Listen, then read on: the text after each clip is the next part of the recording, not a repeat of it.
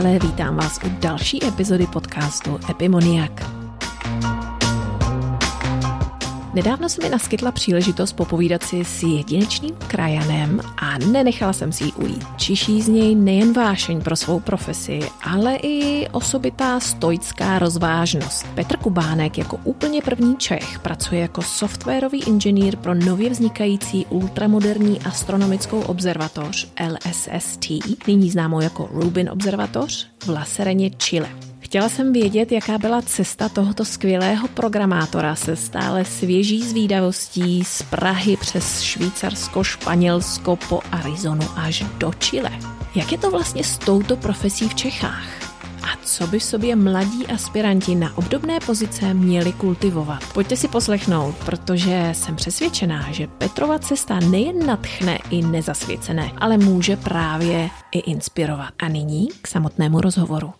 Vítej Petře, děkuji, že jsi přijal moje pozvání. Já děkuji za, za pozvání. Říká se, že programování musí být skutečně vášeň, aby si, si to užil. A není to jen tak pro každýho. A kde se vzala ta tvoje vášeň? No já, když jsem nad tím přemýšlel, tak já prostě nevím, mě to vždycky nějak fascinovalo. Já jsem byl takový to dítě, který, když se mu dal nějaký složitý přístroj, tak nějakou kombinací zázračnou vždycky přišel na to, jak se to ovládá, radši nějakou televizí složitou nebo magnetofonem nebo s čímkoliv jsem to hrál už od malička. A tak nějak mě to vždycky zajímalo, pak mě rodiče mě dotáhli do nějakého kroužku mladých programátorů, první počítače a v té době už se to se mnou vleče a už to asi neodpářu ze svého života. První počítače, s, eh, s čím si začínal, jestli se můžu zeptat, tak nějak víc do detailů. 251 se to jmenovalo, to televizní monitor a pak byly Z80, což byly klony ZX Spectra, který to bylo úplně to samé, to byla vlastně klávesnice, která měla výstup na monitor. My jsme si tam učili základy programování. Díky tomu, že jsem programování o trpělivosti, že člověk si musí projít neskutečným množstvím omylů, který než pochopí, jak ty věci fungují a pak už to jde, ale to je prostě trpělivost mít. A kolik ti bylo, když jsi začínal takhle teda? No, to, to mě bylo 10 let, já nevím, 8, 10 let, něco takového. My jsme měli, pak rodiče koupili počítač domů, jsme měli od roku 80, no to mě bylo 10 let, když jsme měli doma ten počítač, 8 možná. Úžasný. Pak tě vlastně cesta zavedla a i do zahraničí po studiích a ty si vlastně pracoval v Německu, co jsem vyzvěděla ve Švýcarsku, Španělsku, naposledy v těch Spojených státech a teď si jako dle mých dostupných informací eh, první Čech, který se dostal na novou prestižní astronomickou observatoř LSST, teda nyní známou jako Rubin Observatory.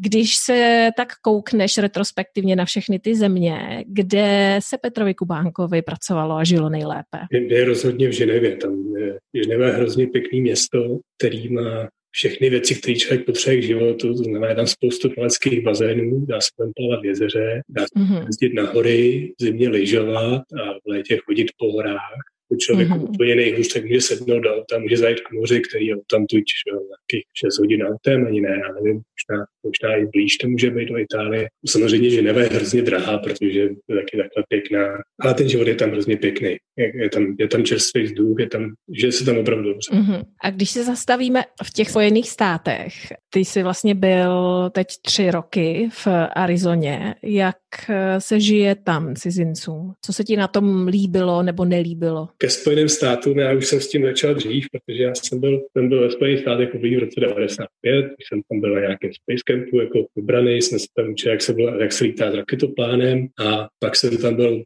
po druhý v roce 2007, kdy jsme právě zahájili už spolupráci, která k SST, kde jsme jim pomáhali testovat CCD, to znamená senzory, které do toho dalekohledu budou dávat, což bylo v druhu na Long Islandu. Takže já jsem od roku 2007 jsem lítal do Spojených států třikrát, čtyřikrát do roka, většinou tak na týden, na dva, na tři, jednou na měsíc. Ve Spojených státech jsem pomáhal robotizovat hvězdárny. Já jsem tu nebyl poprvé v roce 2007 a stěhovali jsme se tam v roce 2017, deseti letech. Mm-hmm. A tak ona jedna věc je samozřejmě navštívit tu zemi a druhá věc je tam potom žít a to si myslím, že je právě velmi odlišný. To by mě zajímalo. Ten Tucson je depresivní pro člověka, který to nezná, protože je to uprostředka poušti, myslí si, že tam není moc vody a na druhou stranu já už jsem nějakým to bylo zvyklý ze Španělska, že jako prostě voda není, že tam netečou řek, řeky, nebo když tam teče něco jako v řece, tak je to nějaký důrek vody. Takže mě tohle už nevadí a konzumy jsou tam hrozně pěkný, když jako člověk je tam v 45 stupních Celsia a pak přijde bouřka, která to ochladí na 30.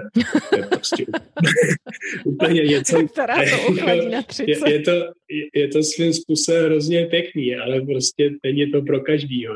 Prostě vzdálenosti tam jsou velký, to je město, který má aglomerace milionů, možná milion a další velký město je Phoenix, který ho tam vyhodí na ten po dálnici, takže a, mezi Tustem a Phoenixem v podstatě nic není, tam, tam jsou tři vesnice. Je to depresivní a druhou stranu pro mě mě to dalo hrozně moc, jsem se naučil, jak se ovládají velký dalekohody, který doby neznal, nebo a já jsem se tam hlavně naučil, jak se ovládá technologie, která způsobuje, že to zrcadlo velký na tom dalekohledu může tam vlastně být. Z odborného hlediska mě to rozhodně dalo mm-hmm. hrozně moc. Mě dalo věci, které bych se nikde na, jinde na světě asi nenaučil. Mm, to jsem se tě právě chtěla zeptat, kdyby si tam býval nebyl, uh, jestli by byla možnost se to naučit někde jinde. Kdybych nebyl, kdyby jsme nebyli v Spojených státech, tak já bych se nedostal sem učit, protože oni by si vybrali někoho jiného. Prostě já jsem sice u nich byl zavedený, oni mě tak znají, no. ale to, že jsem měl znalosti a know-how prostě technologie, kterou oni teď potřebují rozchodit tady, tak to bylo dost významný. A s tím, že díky tomu, že jsem zase byl ve Španělsku čtyři roky, tak přeci jenom jsem se trošku naučil španělsky. Není to samozřejmě nějaký konalý, ale je to na to, aby se člověk tady domluvil a došel si k doktorovi nejhorší a se mm-hmm. že tohle všechno odpadá a člověk se domluví. No. Mm-hmm. I když ta čilská španělština je velmi uh, specifická. taky, že já jsem byl v Andaluzi, Andaluz, což je taky specifická. Tak ty si v podstatě odpověděl vlastně Chile jako destinace pro tebe bylo takové přirozené profesionální vyústění z těch možností, které by se asi nabízely. Ale proč zrovna Rubin observatoř? Ceno v Chile máš eh, spousta dalších observatoří, jako je i EZO, Las Campanas a tak dále.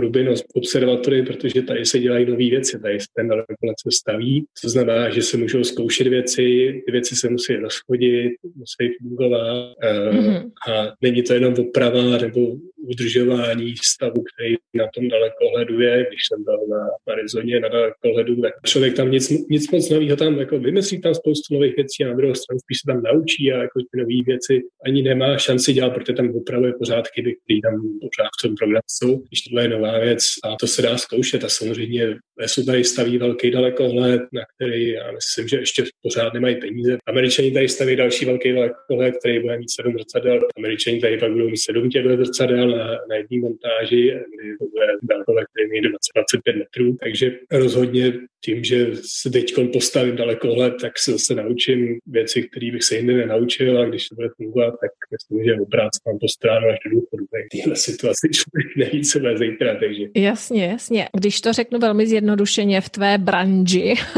to asi není úplně ten správný termín, softwarové inženýrství v astronomii, bych řekla, že je asi takový obor, který není úplně rozšířený právě u nás. Nebo potkal jsi se s jinými Čechy?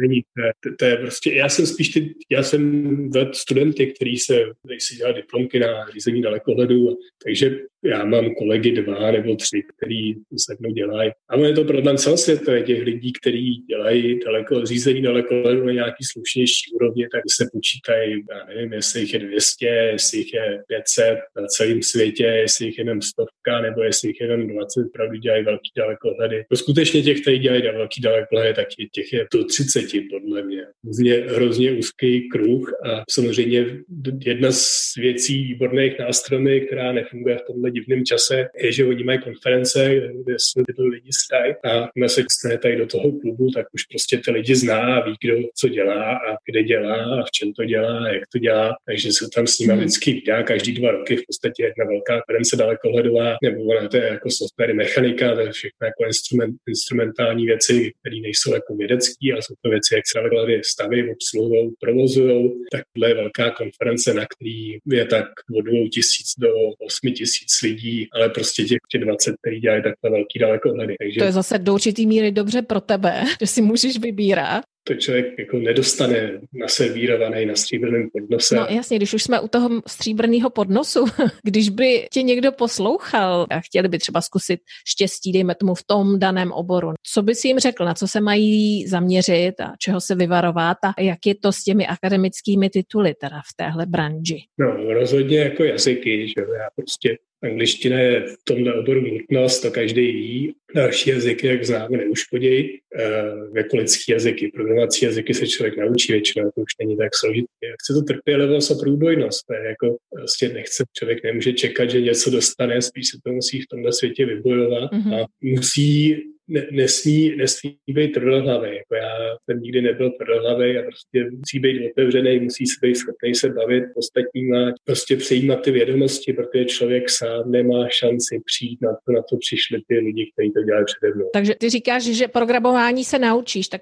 cizí jazyky se taky naučíš a já mám takový pocit, že ta konkurenceschopnost v dnešní době je docela veliká, tak jako jak se probojovat, tak, nebo vůbec jak, jaký zaměření by měli mít. Tohle, tohle je tvrdá matematika, kdy člověk, já díky tomu, že mám za sebou matfis, který mě naučil matematiku výborně, tak prostě mám znalosti, které když někdo přijde s nějakým matematickým problémem, který v tomhle světě je spoustu, tak prostě já si to představit. A už jsem se s tím někde asi v životě setkal, takže tomu, že jsem to počítal, nebo prostě vím, jak to funguje zhruba. Matematika, která je prostě základ tady toho světa, fyzikální myšlení, který mě pomáhá v tom, abych pochopil, jak ty věci mm-hmm. se mají hejbat a jak protože tady se věci hejbou, že na se musí točit a kamera musí otevřít závěrku a elektroniky že se musí hýbat v té kameře, aby přenesli signál, který pak jde do vyčítací jednotky. Takže tohle všechno musí člověk si nějak jako ošahat a to si neošahá v Čechách, protože v Čechách to nikdo nedělá nebo to dělá hrozně málo lidí, takže mm-hmm. jazyky. Proč si myslíš, že se to u nás moc nedělá? A to asi spíš budeme filozofovat. Nejsou na to peníze, že jo? To jako samozřejmě v okamžiku, kdyby tam někdo přišel do Čech, tady nám neumezený rozpočet, najmete si 20 lidí, postavte mi dalekohled, tak to spoustu Čechů to udělá. To není ten, ale ty peníze tam nejsou, nebo ty peníze jsou prostě v mezinárodních organizacích, které jako můžou samozřejmě sídlit v Čechách a člověk většinou, by se něco musel naučit, tak musí jít do ciziny a to dělají i ty lidi, kteří jsou v zahraničí. To jsou Američanů, kteří dělají ve Francii. Tenhle, tenhle astronomický svět je na tom založený, protože těch lidí, kteří se o to zajímají, tam jako je samozřejmě spoustu jiných dobrých programátorů, kteří dělají jiné užitečné věci, ale na to, aby člověka jako tohle bavilo, tak musí být svým způsobem zvláštní. A lidi, Takže se automaticky klasifikuješ jako zvláštní člověk. No, ono to nejde jako jinak. To prostě já bych taky mohl dělat bankovní aplikace a přesouvat peníze, se můžu naučit. A mě to prostě nikdy nebavilo tohle jako nějak programování tohle je jiný v tom, že člověk jako musí vědět, jak to funguje, musí jako vědět,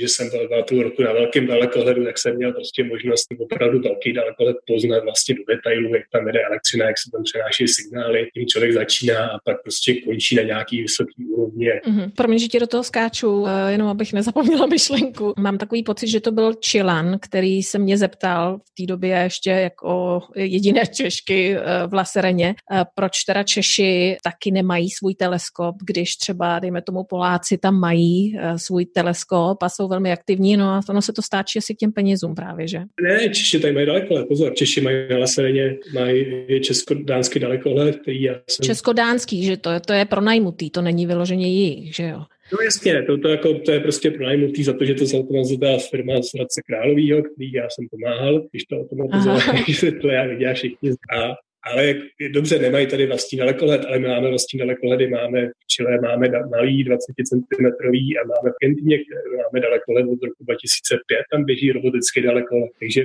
ty dalekohledy tady jsou, jako já jsem tady, když jsem byl v Chile, tak jsem byl tady na celou polovou, tak jsem letěl do Argentiny na dva týdny na ten náš dalekohled, který tam máme. Takže ty dalekohledy tady jsou a jo, jak, jako já bych mohl pokračovat na těch malých dalekohledech, ale mě už to profesního hlediska mě to samozřejmě nic nedá novýho. To už, to už jsme zase zpátky u toho, že vlastně nic netvoříš, jenom děláš takový ten servis. Takže vlastně tomu těm studentům, když bych se vrátila zpátky k té otázce, by si doporučil hlavně, aby byli trpěliví, aby nebyli až moc, eh, dejme tomu, arrogantní, přesvědčený o své pravdě. Člověk, který bude jezdit jeden na konference a bude říkat, že je z Čech a že je to špatný a že tam nemá žádný peníze a že nic nedělá, tak ten se nikam nedostane.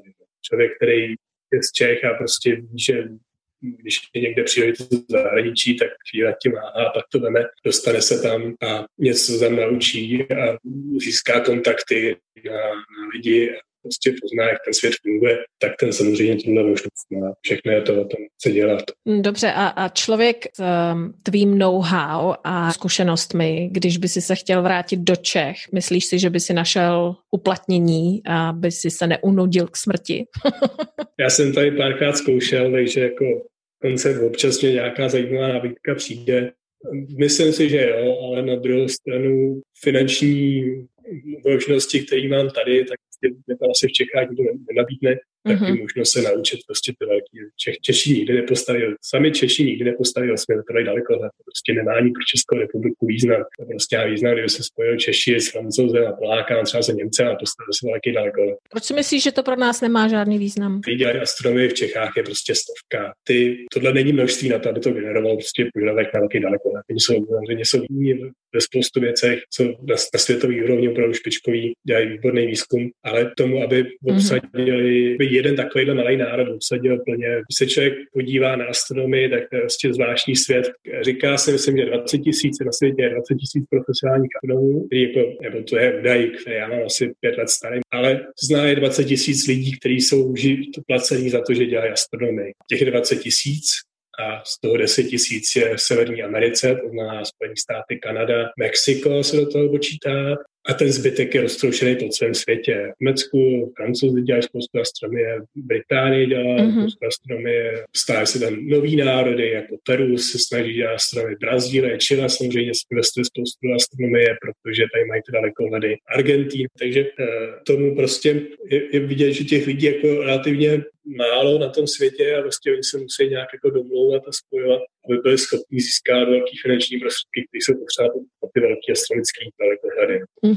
Dobře, to jsou ty finanční prostředky, které samozřejmě nějakým způsobem jsou zapotřebí i právě k těm platům. Myslíš si, že je to obecně jeden z problémů, proč třeba vědci určité kvality, kteří získají právě zkušenosti v těch Spojených státech nebo kdekoliv jinde, se nevrací zpátky do Čech? Já už jsem se na tuhle věc ptala mých hostů. Tam bylo mi právě řečeno, proč by se sem vraceli, když jim nikdo nezaplatí. Tak myslíš si, že to tak je? Jako je a není. Já zase na stranu já mám dva kolegy. Určitě mám jednoho, který teď na Matfizu zakládá tam nový centrum, a který se vrátil ze Spojených státech, kde byl, no, myslím, tak pět let, když je v Praze. Ty lidi se vracejí, jo, ale samozřejmě jsou v tom rodinný důvody, já jako bych byl taky radši v Čechách než tady, ale prostě zase člověk nemůže mít úplně všechno. No, je... Určitě. Dobře, a jaký máš teda první pocity z Chile, když eh, nebudeme brát v potaz samozřejmě momentální situaci karantény? Jsem tady byl před deseti lety a mě Čilani přišli do jako hrozně otevřený, přátelští. Američani jsou, jak který. Jako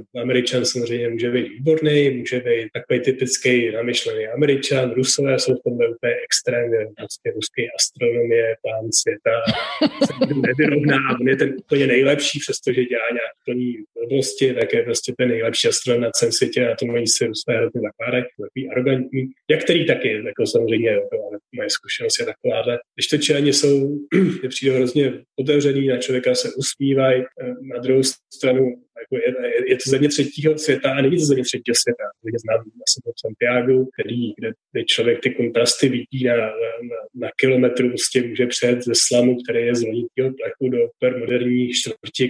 Tohle já už, já už znám, mě se tady, že podle mě líp než v Americe. Tady nemám tak poctivě jako to problém koupit čerstvé věci, čerstvý ovoce, mm-hmm. zeleninu, maso, tady, tady člověk sežije, takže mě se tady zatím hrozně, hrozně moc Tak to je dobře, tak že budu držet palce i do budoucna. Já teda se přiznám, že jsem tady 14 dní a vlastně jsem se do teďka nevykopal k tomu, bych jel k oceánu a myslím, že se tam teď asi nedostanu moc jako rozumně. Měl jsi někdy v životě nějaký profesionální nebo i životní vzor, ke kterému si vzhlížel? Já, já si myslím, že asi ne. Jako já prostě nejsem člověk, který Já jsem třeba do teďka nepochopil, proč lidi sbírají autogramy nějakých známých osobností. Já jsem nikdy tohle toho neměl.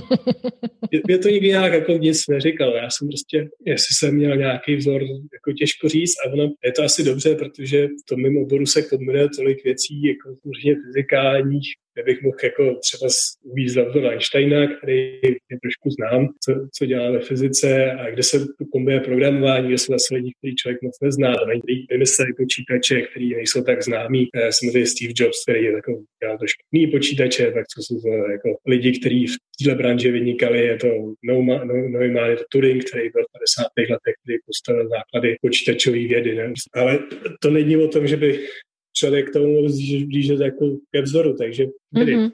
člověk musí jako vědět, co to lidi dělali, není to o tom, že bych někde měl uložený jejich díla a svazky a podepsaný dopis, ale, ale, ale vím, vím, co dělali a prostě, ale není to o tom, že bych měl jako jednu osobnost, kterou bych jako říkal, chci být jako on a, a prožít ten život stejně. Já myslím, že, že to je dobře, protože já se ten život nemůžu plánovat podle toho, co dělali před 20, 30, 30 lety, když tak jiný daleko let. To je, to je skvěle řečení, to se mi líbí. Je nějaký specifický moment v tvém životě, který tě nějakým způsobem, řekněme, změnil nebo připravil na další životní výzvy? První, to je ta první návštěva Ameriky v roce 95. Já jsem shodou náhoda okolností nekompetentností ministerstva školství jsme se prostě dostali na výcvikový tábor pro mladý astronauty, dejme tomu, který jako mě ukázal, že není jenom programování, který já jsem v té době dělal na, na gymnáziu, je prostě fyzika, která já jsem samozřejmě znal, protože jsem už v té době byl na Hvězdárně jako průvodce na Štefánikově, že jsem tam prováděl lidi, takže jsem jako i tohle znal, že to prostě, že se to dá zkombinovat i nějakého světa, kterým se řídí věci a to může dělat právě astronomy. Takže tohle byl asi ten moment, který mi jako otevřel svět. Překvapuje spoustu Promiň, že ti do toho skočím. To byl, to byl tábor pro malý astronomy, protože jsi to neslyšel moc dobře. Jako kosmonauty, International Space Camp se to jmenuje tohle.